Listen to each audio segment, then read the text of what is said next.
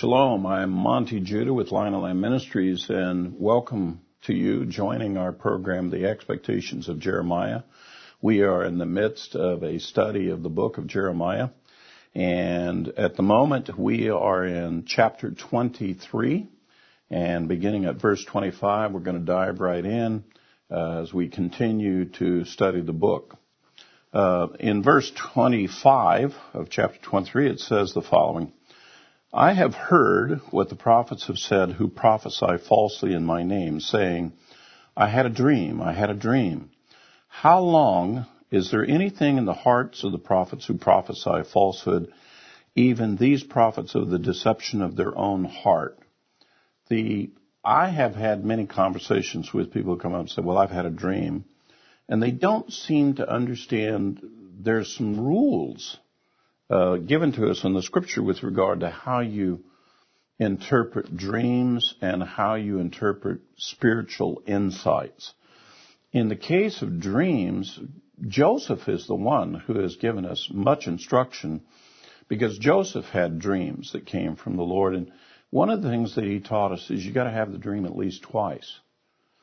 So it's determined of the Lord. Otherwise, if you have a single dream, and you begin to act on it, it could be, as I always say, it could have been just a little too extra, too much garlic in the spaghetti sauce the night before, that it was stirred up your stomach and caused you to dream.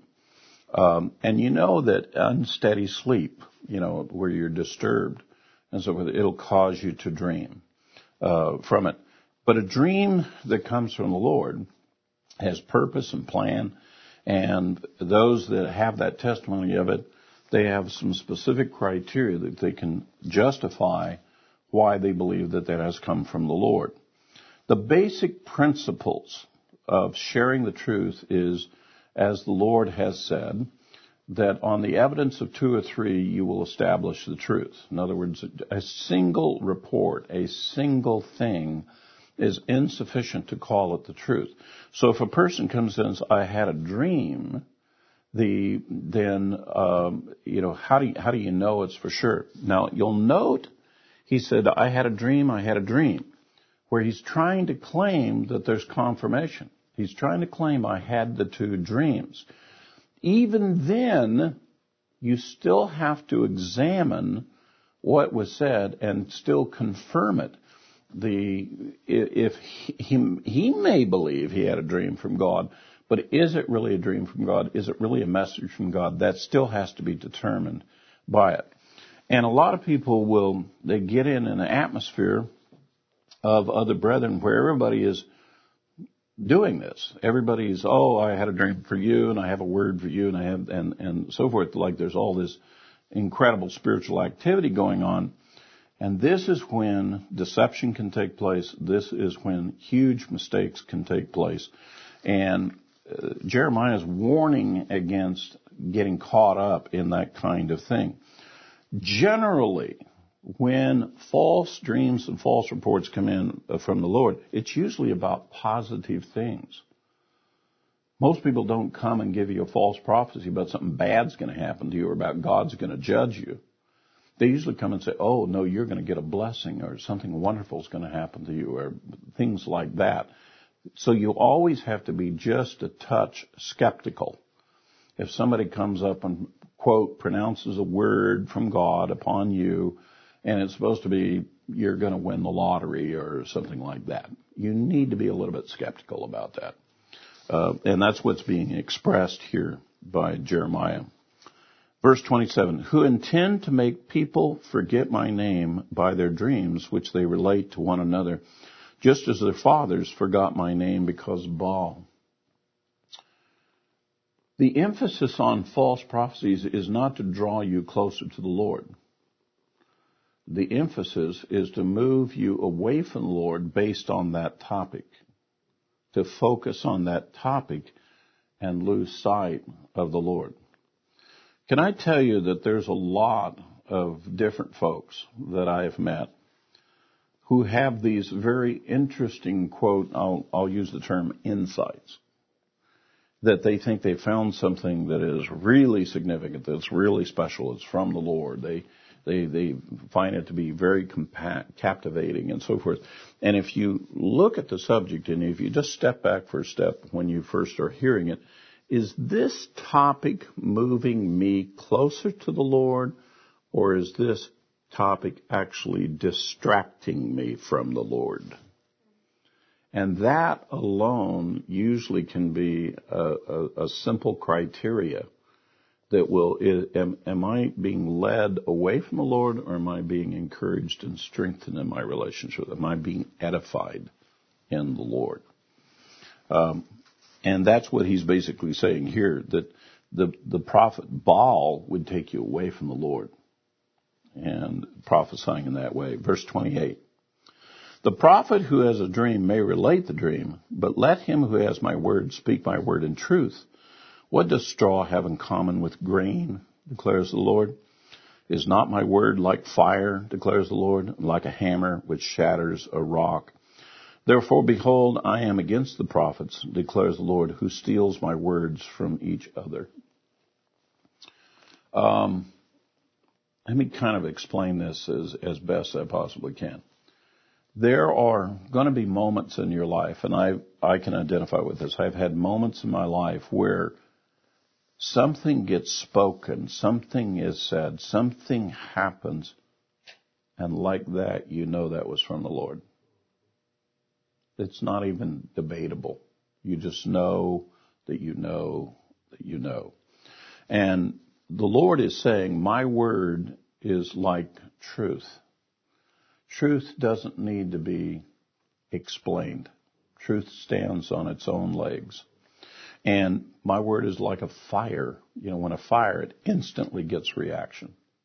You know, you hold your finger there and you light a fire and I'm, I guarantee you you're going to get an instant reaction. And sometimes you'll hear something from the Lord and you immediately get the instant reaction. It's not something you ponder. It, it's just, it's there. And then he equates it like a hammer the moment that the hammer makes contact, I mean, there's sudden impact. And the word of the Lord has that kind of power. It has the kind of power that when you hear it, you know that you know that you know it's the truth. It's like instantaneous reaction to fire. It's an instantaneous reaction to like the strike of a hammer. It, it has impact immediately. He's saying that's what his word is like. He's, and the obvious inference here is that that the word of false prophets doesn't do that. It might confuse you, it might misdirect you, it might mislead you, but it doesn't have that kind of impact. Verse 31, Behold, I am against the prophets, declares the Lord, who use their tongues and declare, the Lord declares. Now, that's the most obvious one. The Lord declares this, and therefore what follows is directly from the Lord. And, and, and, and by the way, part of the definition of a false prophet, let's say you're going to charge somebody as a false prophet. The, you're looking for when did the person say, the Lord has said this? Okay. And by the way, uh, I've even been accused of this. And let me tell you about that for a moment. Here I did a Bible study I drew some conclusions from the Bible study, and I said, I think this is what the Scripture is saying. These are the principles involved. This is this is the logical conclusion I've come to, and so I go and share that. I share the results of my study, and because they dislike what I said, then they accuse me of being a false prophet because I said the Lord declares that. I never said the Lord declares that. I said, this is my understanding of what the scripture says. This is what the scripture says. Now, did the Lord say those things that we're talking about? Yes. Did I declare, in other words, did I say, announce to you and go, all right, I'm getting ready to give you some new information. This is from the Lord, new information. You won't find this in the Bible. You won't find this having spoken. And this is what the Lord had to say. Now that is prophesying. And if I say, this is what the Lord said, and the Lord didn't say that, then that would be a false prophecy. But if I'm referring to what the Lord has already said, and you disagree with the conclusions of what the Lord has already said and so forth, you can't call me a false prophet. You can't call somebody a false prophet just because they're repeating what the Lord said and they came up with a different conclusion than you did. So this is a case where he's trying to explain the false prophet is going to claim the information I'm giving you is completely new information from God that you don't previously have and the scripture's not revealed yet. And this is particularly testy when it comes to the subject of the end times. The fact of the matter is, God's pretty much already given almost all of the prophecies associated with the end times. We don't need any more new prophecies. We need to understand the existing prophecies that He's already given. And He has said of the prophecies that are already given, Behold, I've told you all things in advance, so you might believe in me. The whole purpose for the prophecies was so that we would trust the Lord even more. If a person comes up and says, Thus declares the Lord, and he makes a statement, who's he asking you to trust? The Lord or him? If he's asking you to trust him, that should be a clue right off the bat to you. That should be a clue uh, as to what is going on there at that point. Verse 32. Behold, I am against those who have prophesied false dreams, declares the Lord, and related them and led my people astray by their falsehoods and reckless boasting. Yet I did not send them or command them, nor do they furnish this people the slightest benefit. Hear that last phrase? They don't give any benefit to the people whatsoever. God's prophecies do benefit the people. It's just an exercise. It's like red wheels. It's like an exercise in futility. It's like, it's meaningless, some of the stuff that gets said that's claiming to be of the Lord. Verse 33. Now when this people of the prophet or a priest asks you saying, what is the oracle of the Lord? Then you shall say to them, what oracle? The Lord declares, I shall abandon you then as for the prophet or the priest of the people who says the oracle of the Lord, I shall bring punishment upon the man and upon his household. Thus shall each of you say to his neighbor and to his brother, what has the Lord answered or what has the Lord spoken? For you will no longer remember the oracle of the Lord because every man's word will become the oracle and you have perverted the words of the living God and the Lord of hosts, our God.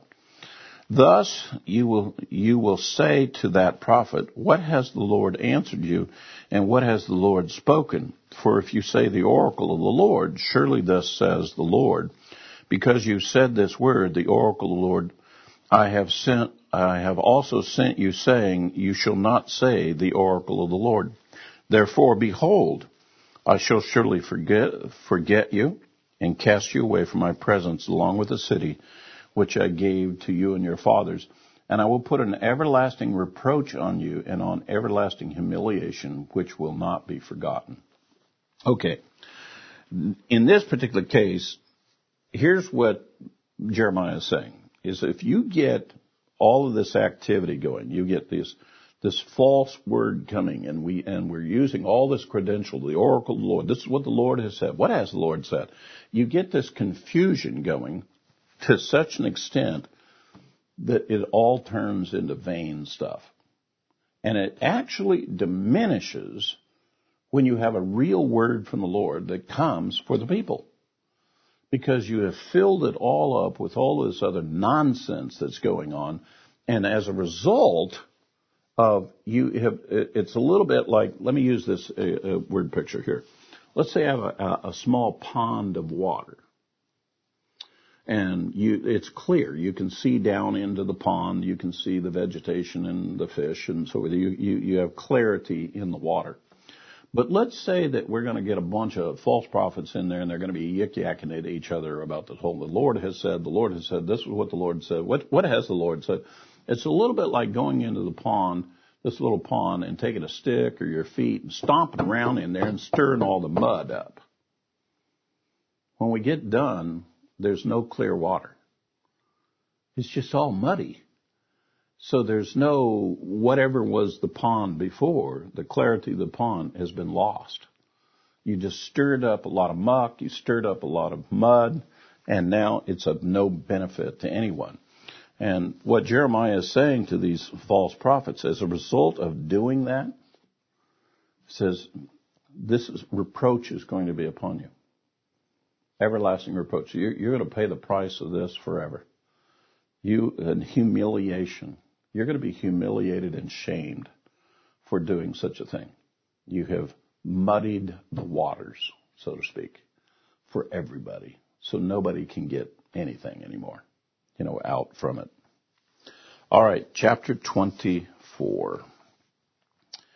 After Nebuchadnezzar, king of Babylon, had carried away captive um, and the son of Jehoiakim, king of Judah, and the officials of Judah with the craftsmen and smiths from Jerusalem, and brought them to Babylon. The t- uh, uh, and and the Lord showed me.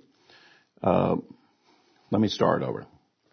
Um, and the officials of Judah with the craftsmen and the smiths from Jerusalem and had brought them to Babylon. The Lord showed me, behold, two baskets of figs set before the temple of the Lord.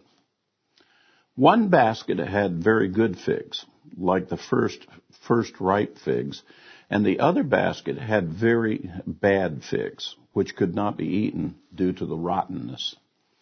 Then the Lord said to me, What do you see, Jeremiah? And he said, Figs, the good figs, very good, and these bad figs, very bad, which cannot be eaten due to rottenness. Then the word of the Lord came to me saying, Thus says the Lord God of Israel, like these good figs, so I will regard as good the captives of Judah, whom I have sent out of this place into the land of the Chaldeans. For I will set my eyes on them for good, and I will bring them again to this land, and I will build them up and not overthrow them, and I will plant them and not pluck them up. And I will give them a heart to know me, for I am the Lord, and they will be my people. I will be their God, for they will return to me with their whole heart. But the bad, but like the bad figs, which cannot be eaten due to rottenness, indeed, thus says the Lord. So I will abandon Zedekiah, king of Judah, and his officials, and the remnant of Jerusalem who remain in the land, and the ones who dwell in the land of Egypt. I will make them a terror and an evil for all the kingdoms of the earth as a reproach and a proverb, a taunt and a curse in all places where I shall scatter them. And I will send the sword, famine, and pestilence upon them until they are destroyed in the land which I gave to them and their forefathers. All right, so we have this interesting, again, uh, like when Jeremiah was told to go to the potter's house. This time he says, I want you to go and check out these baskets of figs. He said, what do you see? He said, well, I see one basket of really good figs. I see another basket of really bad figs. They're all rotten.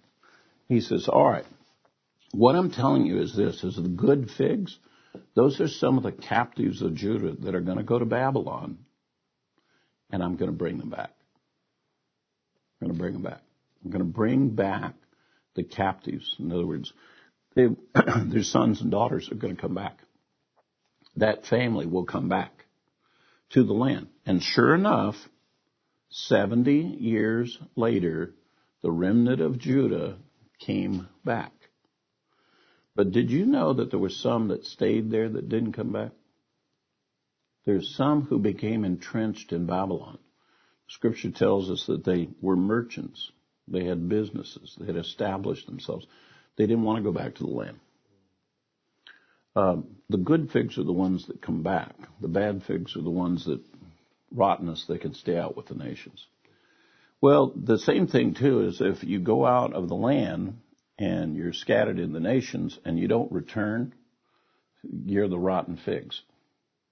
You you you deserved it. Now, what makes this particular scenario so interesting for us is if you go back to the Torah, there's a specific provision in the Torah as to what every man and every head of household is to do when they first go into the land of Israel. The provision calls for the for first fruits to be brought before the Lord. Essentially, you go into the land of Israel you have your first harvest. And let's say that you had some fig trees. And you collect up a basket, are you ready for this? A basket of those first fruits. And you're to take them to the temple and you're to make them a gift. And by the way, it wasn't just animal sacrifices that were brought to the temple.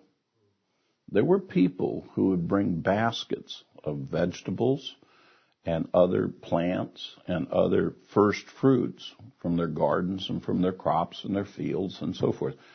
Uh, fine flour was brought. Flour was brought. Grain was brought. All of those different things came and they were used as a part of the temple service. Many times these were the foods that the priests ate while they were doing the service uh, of the temple. They made breads out of them and all of the assortment of things. And it is the call of every person in the land of Israel to bring a basket of first fruits. Well, what he's doing is he's keying off of that provision in the law, and he says, now obviously somebody came and had a basket of good fruits, good first fruits. But somebody else came and they gave a basket of rotten fruits. Now, why would somebody bring a basket of overly ripe, rotten fruits? It wouldn't be because they harvested them late. It's that they harvested them but they didn't immediately bring them to make them a gift. They sat in the basket for a while because the person was not that quick to go give his gift. He was maybe kind of going to hang on to it. And then when it started to turn, he said, well, I better hurry up and get this in there before they're completely bad. So there's a lot going on in this story. And the thinking of those that get cast out of the land is they've really been playing games with the Lord. Not really doing what the Lord said, not putting their heart and their zeal into what the Lord said, to bring the first fruits, playing games with that, playing games with the gift to the Lord, and the Lord knows it. And he's saying, I can tell the difference between the, the good fruit that's brought as the first fruit and I can tell the fruit that you collected, set in the basket, debated about whether or not you were going to give it to, and then you finally gave, came and brought it to me later. Um, giving a gift after the fact, you know, is not very good. I saw a man one time I actually witnessed this. Um, a man came um, to the camp, and there were brethren, and they had been a little bit contentious, and the the younger man wanted to to um, kind of make amends. He wanted to put his best foot forward with the fellow. He wanted to get back on good terms with him, and so when he came, he brought him a nice bottle of wine. Nice gift, you know. Brought him, you know, enjoy enjoy a bottle of wine here at the camp, you know, one evening with you and your friends or family or whatever and, he gave him the gift. Now, the fellow who received the gift took the gift, but he was still holding the man in a certain level of contempt and disdain. So he turned around and he took that bottle of wine and he went up to somebody else and he gave it to them. Gave them the bottle of wine, making it sound like he had given a gracious gift to him. The problem is the guy that got the the second time the wine knew the, about the special wine that had been selected by the first guy. So were these really, did he really give an honorable gift? Obviously not. He treated with disdain the gift that had been given by the other man who was putting his best foot forward and rejected him and refused him, although he took his gift. Then he turned around and devalued it by claiming to give a, a valued gift to somebody else. But the problem is the truth came out. You know what happened as a result of that? The fellow who acted so obstinate and diminished the gift by giving it off to somebody else. He didn't come back to the camp again when he was found out. Too embarrassed. And everybody else held him in complete disregard. This man is not genuine. He's not sincere. He is obstinate. You know, he, he cannot forgive. He holds grudges. And, oh, and on, by the way, he also gives inappropriate gifts. Now, if the man had first said, I don't want to receive your gift, you know, look, I got, I'm at odds with you. It's not appropriate for me to receive your gift. That would have been something completely different. But he accepted the gift. He led the first man to believe that he had received, the gift had worked. And then he turned around and proved how he dishonored the gift.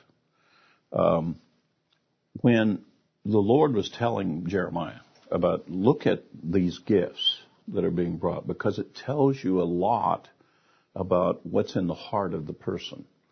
And that's the reason why we're asked to bring gifts to the Lord. That's the reason why it reveals the heart of us as to where we're at. I'm sure you're familiar with the, the gift of the widow's mites. How the Messiah took comment on her gift was greater than all the other gifts because she was giving out of her need instead of out of her abundance. In other words, that she really needed this, so her heart was way more into this than where the others who had plenty of abundance and were sharing a little bit from it. It's about the heart. One of the principles that I have taught about giving, and I'll repeat it here again because it has it ties into this. The value of the gift is determined by the giver, not by the person who receives it. The value of the gift is determined by the giver. So what is the value of the gift of the Messiah to us?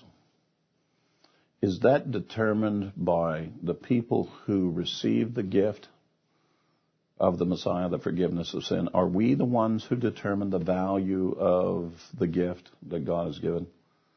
Or is it that God has determined the value of the gift? And I submit to you, it's God who's determined the value. He's the one who purposed to give us His Son for our redemption. We aren't the ones who determine the value. If we were, we would be in a lot of trouble with the Lord. Because the fact of the matter is, we receive the gift of the Messiah and then we turn right around and misbehave which would, if we're the ones determining the value of the Messiah, we would be diminishing him. We would be devaluing him. And oh, by the way, that's even more egregious than the original sins that we committed. When you go to share a gift, you're the one that's going to determine the value. If you're giving a gift out of obligation, well, everybody's done, I got to give one too. You gave nothing. If you're giving something that's from your heart, I don't care what the gift is, it's of great value that's been given. Um, you know, there's a story uh, told, uh, it's kind of a joke about the difference between men and women. Little boy goes out and he finds two sticks in the street. He nails them together he takes that, he goes into dad and he says, Dad, hey, guess what I made for you here, here. And the, the dad immediately goes, Oh my gosh, what are these two sticks? Where'd you do it? Get them out of the gutter, get them out of the house.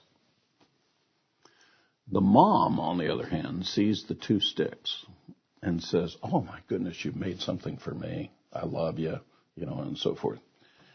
What really took place there was the, the value of the gift being determined by the little boy or was it being determined by the parents, the man and the woman? The answer, it was still value, it was determined by the little boy. It was just that the father couldn't see the value of the gift from the little boy. The mom could. The mom could see the value that went into it. The dad couldn't. He just looking at the object of it. That's the reason why you can see people who receive very expensive gifts versus inexpensive gifts. I can assure you that inexpensive gifts can be of far greater value than expensive ones. That's the reason why we have the little story about uh, smaller gifts are usually more valuable because smaller gifts, there was somebody who really put their heart into it as opposed to a big thing. Oh, just give them a big thing and that'll do it. No, no, no. But the smaller one, you had to choose. You had to pick it out. You put your heart into it. The whole point is this of, of what I'm saying here. When you go before the Lord, the Lord is more concerned about what's the value you're putting on it. What, when you come to me, when you come to worship me and you come to present a gift to me, are you putting your heart and your soul into this or you just, you were expected to do it and you came and brought some? I submit to you that God looks on the heart. He wants to know where's your heart at. I hear your voice, but do you have a heart that matches your voice? You have come and presented a gift. Is your heart giving that gift, or are you just doing what was expected or what you thought was satisfactory and so forth? How would you like to go and take a very, very sophisticated, say, college class? learned a lot. Very complex. I mean, you really had to work hard at it. And when you get done, the instructor gives you a satisfactory instead of an A plus for your effort. I'm, I'm here to tell you, you earn the A plus from your heart. The other guy's version of satisfactory is meaningless. That's his problem, not where you're at. That's the reason why the instruction is given to us. Whatsoever you do, do it wholeheartedly as unto the Lord and not unto men. Because God looks on the heart. And He sees the value of the gift that you've given. So do it wholeheartedly to Him. And that way it comes across. The results, the difference is whether you bring a basket of good figs or you bring a basket of rotten figs. They're both figs. And they both got brought, brought in the basket. They all got presented to the Lord. But one is good figs, one is bad figs. And Jeremiah uses this example to explain how God regards the people that have come before him. And those that brought the good figs, he's going to do special things for them. They, yes, they're going to go in Babylonian captivity, but he's going to be bringing them back. The others, they're going to go in captivity they will not be coming back. Um, very powerful picture that's given to us. Chapter 25.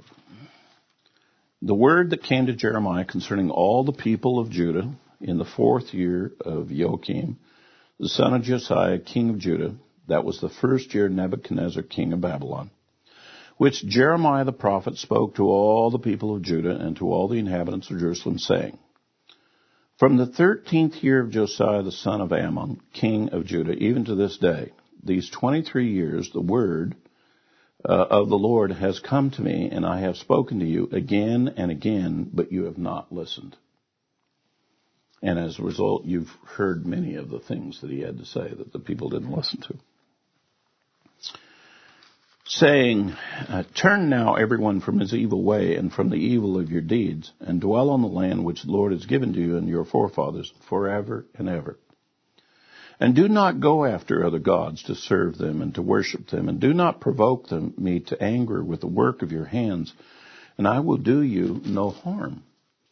Yet you have not listened to me, declares the Lord in order that you might provoke me to anger with the work of your hands, uh, hands to your own harm. Therefore, thus says the Lord of hosts, because you have not obeyed my words, behold, I will send and take all the families of the north, declares the Lord, and I will send to Nebuchadnezzar the king of Babylon, my servant, and will bring them again to this land and against its inhabitants, and against all the nations round about, and I will utterly destroy them, and I will make them a horror and a hissing and an everlasting desolation.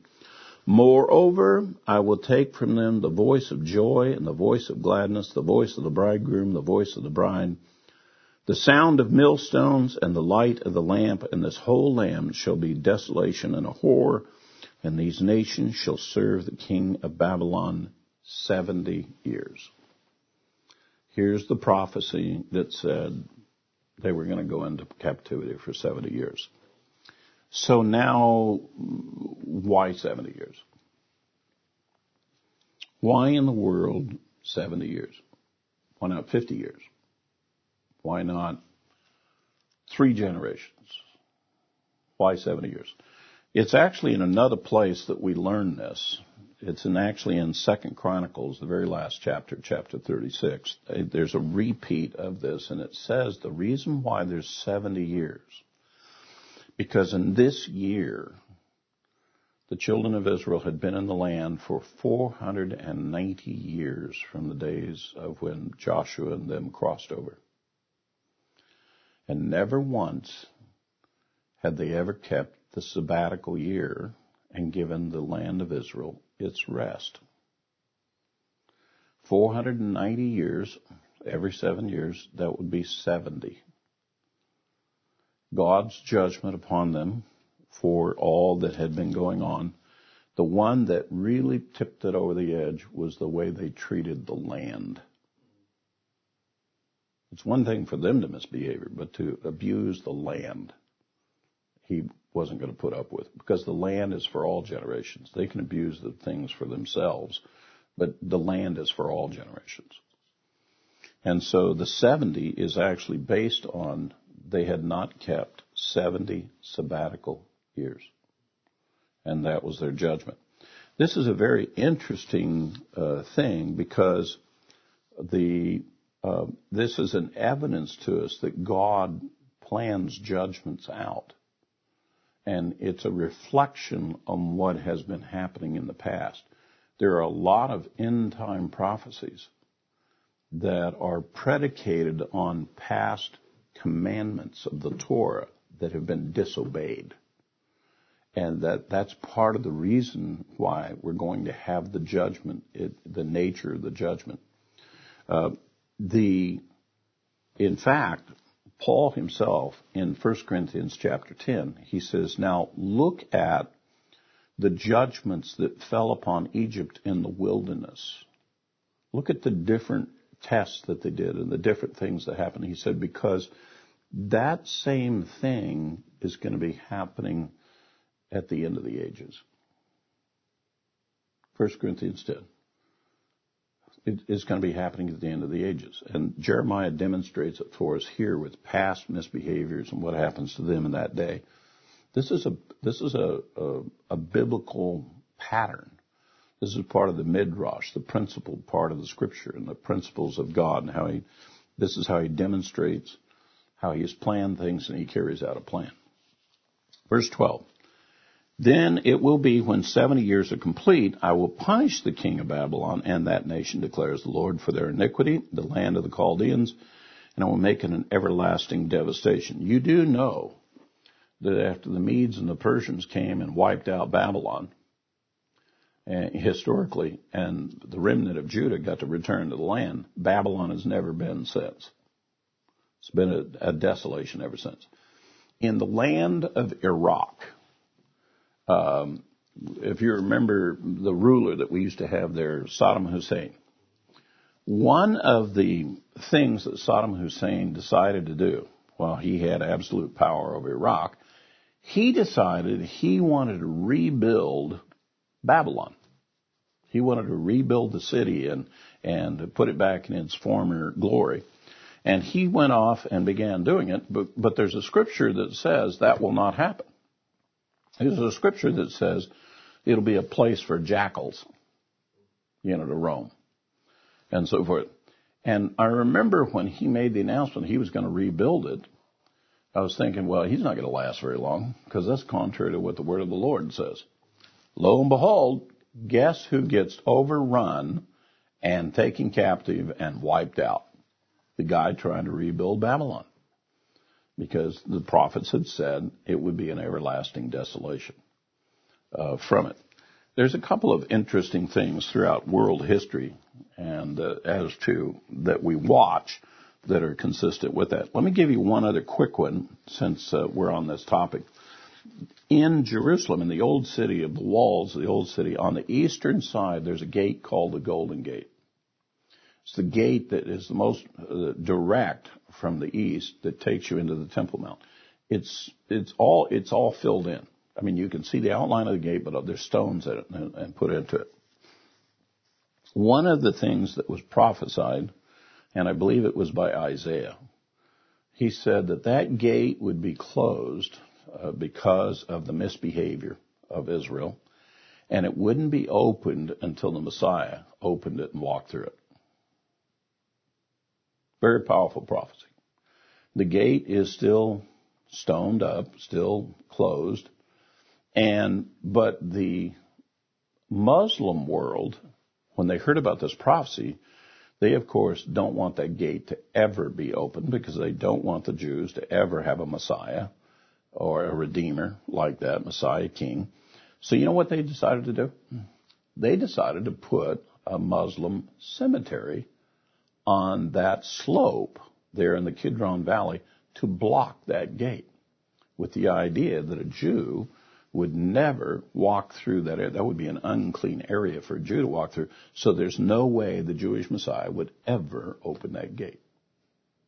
Contrary to what the scriptures said. So the, they go back and forth against each other, thinking they're going to defeat each other on these prophecies. However, they forgot one thing. Uh, clearly it says the Messiah doesn't go through the gate until after the resurrection. So all those cemeteries that are there and so forth, those people are all going to get resurrected, some to go to judgment, some to life, and the ground is going to be clean when the Messiah walks through there and opens that gate. And that's how the Messiah is to enter Jerusalem for the first time when he establishes his kingdom, is to open that gate and walk into the Temple Mount uh, from that there's a series of those different things that are given to us by the prophets. And Jeremiah has given us one with regard to the Babylonian thing, uh, which are just absolutely fascinating to study and see how they, we can see examples still to this day of many of these different things. All right, so back to Jeremiah. Uh, verse 13, and I will bring upon that land all my words which I have pronounced against it, all that's written in this book, which Jeremiah had prophesied against all of the nations. For many nations and great kings shall make slaves of them, even them, and I will recompense them according to their deeds and according to the work of their hands. For thus says the Lord, the God of Israel, says to me, Take this cup of wine of wrath from my hand, and cause all the nations to whom I send you to drink it. And they shall drink and stagger and go mad because of the sword that I will send among them. Then I took the cup from the Lord's hand and made the nations to drink it to whom the Lord sent me. Jerusalem and the cities of Judah and its kings and its princes to make them a ruin, a whore, a hissing, a curse, as it is this day. Pharaoh, king of Egypt, his servants, his princes, and all the people, and all the foreign people, all the kings of the land of Uz, all the all of the land of the Philistines, even Ashkelon, Gaza, Ekron, and the remnant of Ashdod Edom, Moab, and the sons of Ammon, and the kings of Tyre, all of the Sidon, and the kings of the coastlands which are beyond the sea, and Dedan, and Tema, and Buz, all who cut the corners of their hair, and all the kings of Arabia, and all the foreign people who dwell in the desert, and all the kings of Zimri, all the kings of Elam, and all the kings of Media, and all the kings of the north, far, near and far, one from another, and all the kingdoms of the earth which are upon the face of the ground, and the king of Shelach shall drink from them. And you shall say to them, Thus says the Lord of hosts, the God of Israel, drink, be drunk, vomit, fall, and rise no more because of the sword which I will send among you. And it will be, if they refuse to take the cup from your hand to drink, then you will say to them, Thus says the Lord of hosts, you shall surely drink. For behold, I'm beginning to work calamity in this city which is called by my name, and shall you complete, completely free from punishment? You will not be free from punishment, for I am summoning a sword against all the inhabitants of the earth, declares the Lord God. Before we go any further, you know what Jeremiah has just said here? He said, you know what? Uh, God is going to use all these different peoples to oppress Israel and the people of Israel. God's going to use them to punish Israel with, but He's not giving them the authority to do harm to the people of Israel. Yes, He can take them captive. Yes, they'll be used for judgment, but they do not get to hate the people of Israel. That if they go too far, if they hate the people, they hate whom the Lord has chosen, then I, the Lord, will be bringing judgment upon all those nations just like I did on Israel. And he goes through this entire list. He goes around the whole perimeter of Israel, all the nations around him, to the north, to the east, to the south, to off to the west. And he announces to all of them, all of you, and by the way, when I get done with all of you, it'll be all of you. I will judge all of you. This is the basis and the authority for the day of the Lord. This is the basis and the authority for why God is going to carry out a day of the Lord and have a great tribulation. Because the people of the nations throughout the years have hated Israel and the people of Israel. Um, we hear of anti Semitic things that happen all the time. They don't realize that they're bringing judgment upon their nations. God does not forget that stuff and he is already through the prophet. That's the reason why Jeremiah was the prophet, not only to the house of Judah, but to the nations. He pronounced judgment that would be upon Judah. He also pronounced judgment, ultimate judgment that would be on the nations. And that's part of the background of how he restores Israel. He judges the other nations when he brings his people out and separates them uh, from there. Verse 30 Therefore you shall prophesy against them all these words, and you shall say to them, The Lord will roar from on high, and utter his voice from his holy habitation. He will roar mightily against his, his void, and he will shout like those who tread the grapes, and all against the inhabitants of the earth. A clamor has come to the end of the earth, because the Lord has a controversy with the nations. He is entering into judgment with all flesh. And as for the wicked, he has given them to the sword, declares the Lord. This is the rationale of the day of the Lord. Now, a lot of people aren't familiar with this, but you can follow up on this, and, and what I'm getting ready to say to you is very clearly said in the book of Revelation. Did you know that the book of Revelation says that in the days immediately after the tribulation, just before the day of the Lord hits, in those days, just before the day of the Lord hits, it says God is going to speak one more time like he did at Mount Sinai. It's actually called the seven thunders in the book of Revelation. And this time he doesn't speak from the mountain, he speaks from heaven. And it's not just the shaking of the mountain, he shakes the entire universe and the entire earth. And he makes these seven pronouncements of judgment, I believe. Now, John, in the writing of the book of Revelation, was forbidden from writing down what the seven thunders said he was told that in the days of the seventh trumpet, that that's when that would be heard and that's what would be done. I believe the seven thunders is what this verse is talking about. I think that before God actually does the day of the Lord on the whole world, he pronounced seven judgments against them and he says why I'm going to judge all of you. That every person in the world, just before the day of the Lord, actually hears God say, this is what's going to happen to you, I'm the one that's doing it, and this is why I'm doing it. Let me read again the words to you. The Lord will roar from on high and utter his voice from his holy habitation. He will roar mightily against his fold. He will shout like those who tread the grapes against all of the inhabitants of the earth. The book of Hebrews says, Yet once more will I shake not only the mountain, I will shake the heavens as well. One more time, I'm going to talk to this people, and you're going to hear the voice of God from heaven. Literally hear my voice. And I'm going to tell you the controversy I have with all the inhabitants of the world and what I'm going to do about you. And so when the day of the Lord hits, there won't be anybody standing up and saying, gee, I wonder what's going on today. What is happening? Everybody will know because everybody will have heard the Lord say what is happening that day. Uh, I don't know of a more absolute way to carry out the day of the Lord and the final judgment of God. And the thing that Jeremiah is doing is he's expanding from the judgments that come upon Israel and Israel being taken captive. He says those, the, by the way they treat Israel, that's going to extend extend to all the nations of the world. Thus, Jeremiah truly was uh, not only a prophet to the house of Judah, but to all of the nations.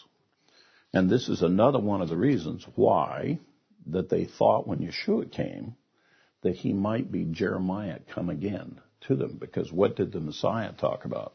Judgment that would come upon the entire earth. He talked about that kind of judgment. That's the kind of judgment that Jeremiah had talked about. Judgment on Jerusalem and judgment upon the whole earth. Um, all right, so that brings us to uh, verse 32 of chapter 25, and in our next session, we'll start with verse 32 of chapter 25. Shalom to all of you.